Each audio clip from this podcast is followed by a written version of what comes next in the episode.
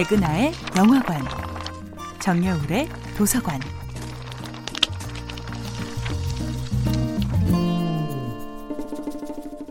안녕하세요. 여러분들과 쉽고 재미있는 영화 이야기를 나누고 있는 배우 연구소 소장 백은하입니다. 이번 주에 만나볼 영화는 플로리안 henkel 폰 도너스 마르크 감독, 울리 미후 주연의 2006년도 영화 타인의 삶입니다.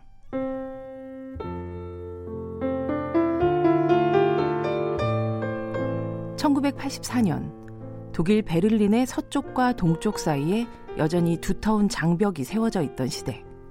독일 민주공화국, 즉 동독은 10만 명의 감청 요원과 20만 명의 스파이를 활동시키며 미행과 도청, 협박을 통해 사람들의 삶을 감시하고 그 정권에 반하는 이들을 대대적으로 색출하고 있었죠.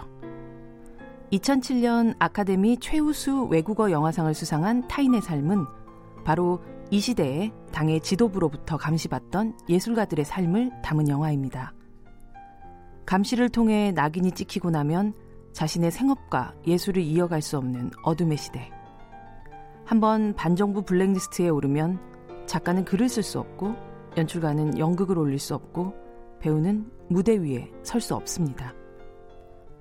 동독 최고의 극작가 게오르그 드라이만과 그의 연인이자 동독의 아름다운 진주라고 불리는 배우 크리스타 역시 도청의 대상에서 벗어날 수 없었는데요.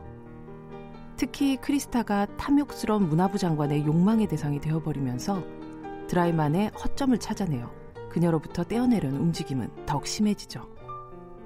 이들의 삶을 감청하기 시작한 자는 바로 사냥개와 같은 정확한 후각과 냉혈동물 같은 서늘한 직감으로 뭉쳐진 동독의 비밀경찰 비질러입니다. 비즐러의 감청 노트는 드라이만은 라질로로, 크리스타는 CMS로 표기되며 그들이 연극계 동료들과 나누는 대화부터 두 연인의 은밀한 사생활까지 하나도 빠짐없이 채워지고 보고됩니다. 하지만 몰래 그들의 삶을 엿듣던 비밀 경찰은 본의 아니게 연극과 음악, 사랑과 시, 삶에 깃든 예술의 아름다움까지 엿들어버리게 되죠. 그리고 그 예술은 얼어붙은 동토 같던 한 남자의 삶을 완전히 뒤바꿔 놓게 됩니다. 영화 타인의 삶은 귀를 통해 타인의 삶이라는 무대를 지켜보던 어느 늦깎이 관객의 벅찬 자각의 드라마였습니다. 백은하의 영화관이었습니다.